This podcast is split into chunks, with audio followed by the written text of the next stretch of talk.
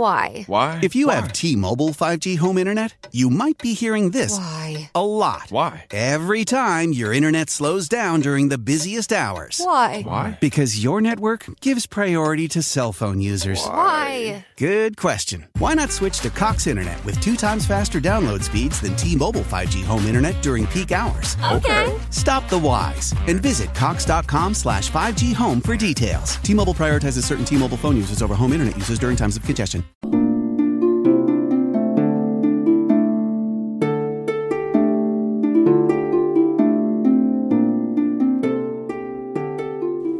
Kyoto'yu ilk kez 2015 baharında ziyaret ettim.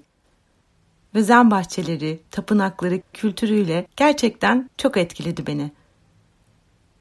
Şehir merkezi yine Tokyo gibi epey büyük bir kozmopolit olsa da Kyoto'nun hem eski şehir bölgesinde hem de eteklerine yayılmış alanlarda Japon tarihinin, mimari, kültür ve geleneklerinin çok iyi korunarak günümüze ulaştığına şahit olabiliyorsunuz.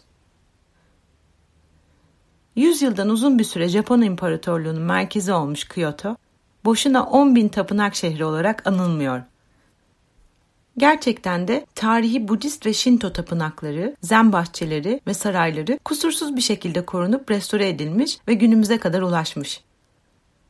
Bahçelerde, tapınaklarda biraz vakit geçirdiğinizde shogun, samuray ve rahiplerin yaşamını hayalinizde canlandırabiliyor, Japonların gizemli zen hayat görüşünü biraz anlayabiliyorsunuz.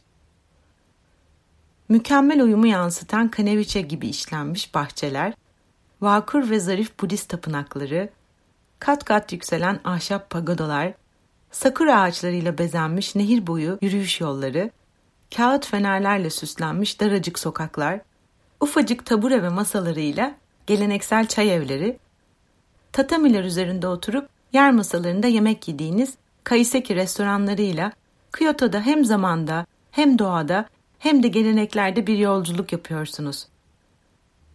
Eski şehrin sokaklarında ve tapınakların bahçelerinde yürürken sık sık turuncu elbiseli Budist rahiplere rastlıyorsunuz.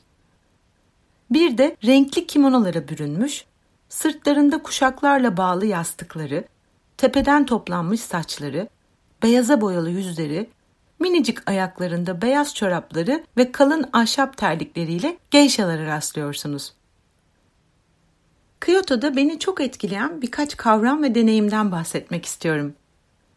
İlki Japonların bir sanat gibi icra ettikleri zen bahçeleri.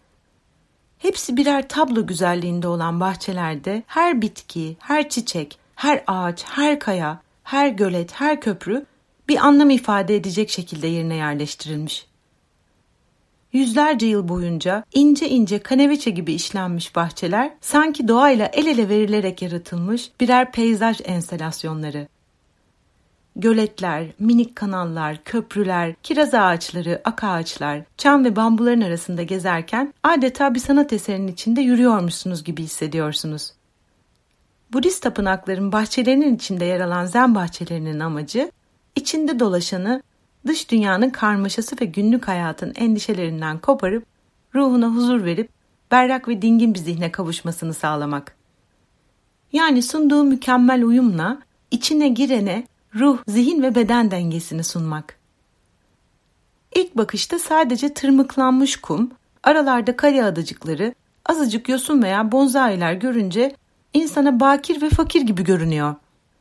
Verimli yeşilliklerin ortasında bu taş ve çakıl bahçelerinin ne işi var diye şaşırıyorsunuz.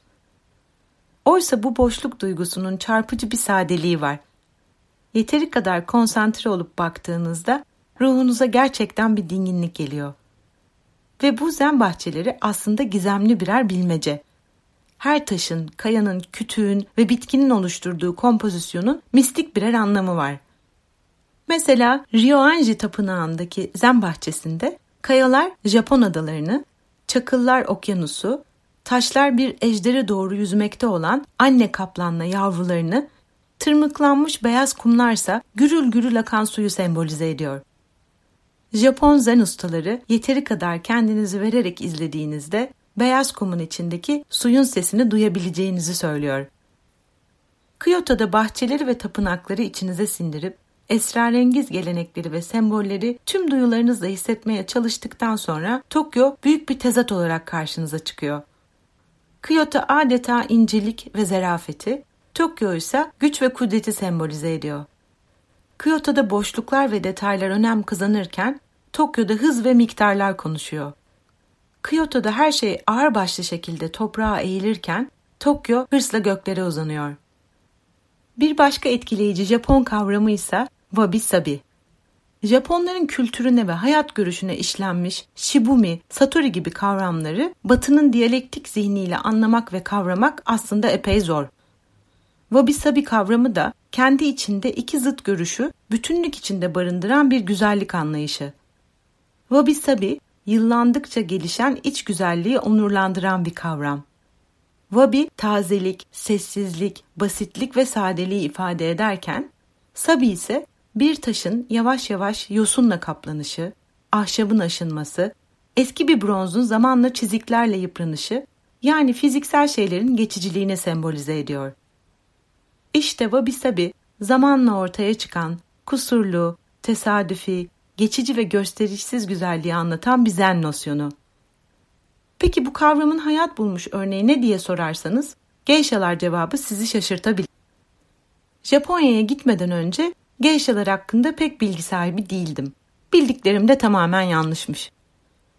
Geyşalar çoğunlukla erkek misafirleri ağırlamak üzere kusursuz bir şekilde geleneksel Japon danslarını yapan, şarkı söyleyen, shamisen sazı çalan, bir sanat icra eder gibi çay seremonisi yapan, lisanı mükemmel konuşan Japon ev sahibeleri. Ancak bir yandan da geyşalar Japon wabi sabi kavramının yaşayan örnekleri.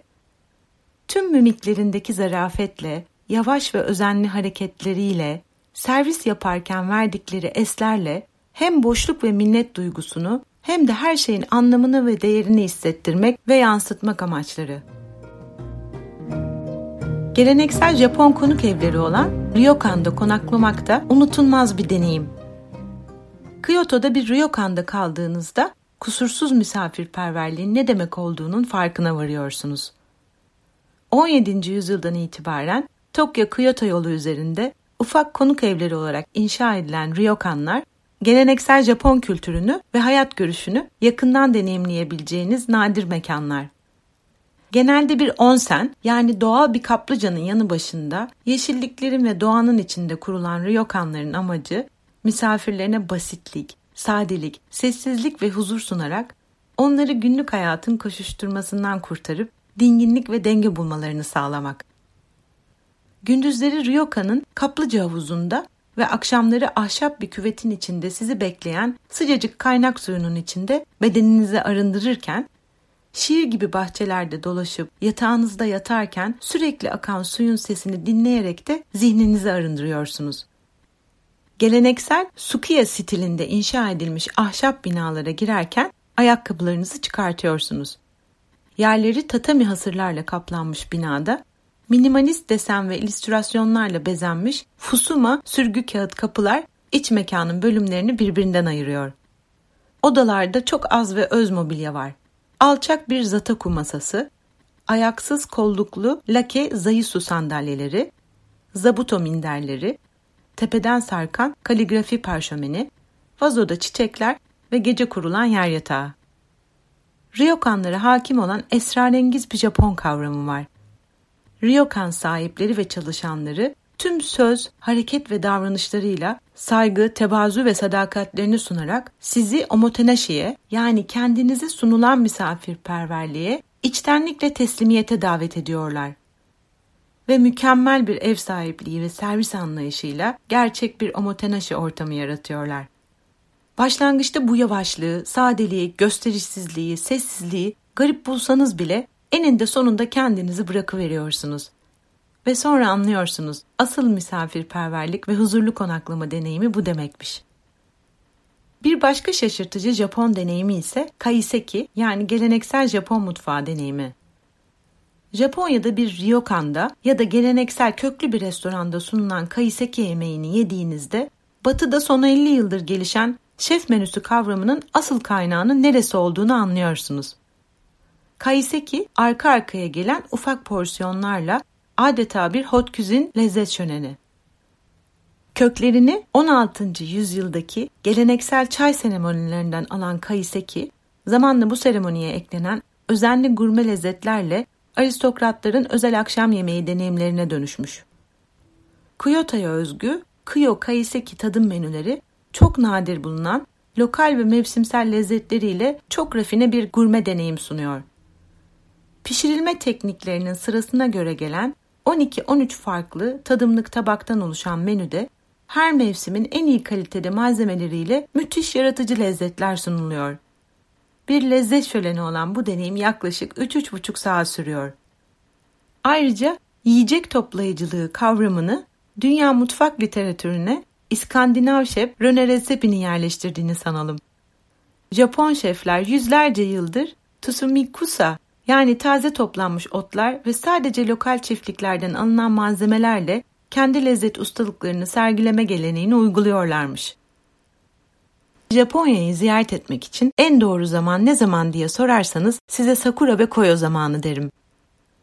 Tokyo ve Kyoto'daki görülmeye değer semtleri, tapınak ve sarayları, restoran, kafe ve kaiseki evlerini, konaklama önerilerimi, Sakura ve Koyo zamanı için en güzel renk cümbüşü sahneleri sunan ziyaret edilecek noktaları öğrenmek için yolculukterapisi.com web sitemdeki Tokyo ve Kyoto yazılarıma bir göz atabilirsiniz.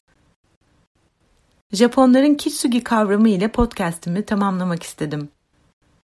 Kitsugi, seramiklerdeki kırıkları, çatlakları, kusurları ve izleri gizlemek yerine onları daha değerli bir malzeme ile vurgulayacak şekilde onarmak anlamına geliyor.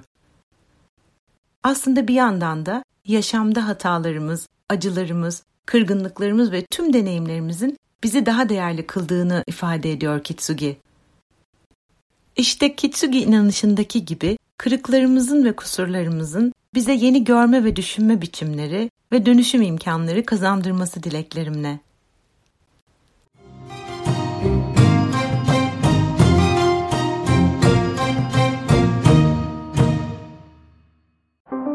How powerful is Cox Internet? So powerful that one day, your daughter will be able to simulate a soccer match against some of the world's best players right from your backyard. Get gig speeds powered by fiber from Cox. It's internet built for tomorrow, today. Internet delivered through Cox's hybrid fiber coax network. Speeds vary and are not guaranteed. Cox terms and other restrictions apply.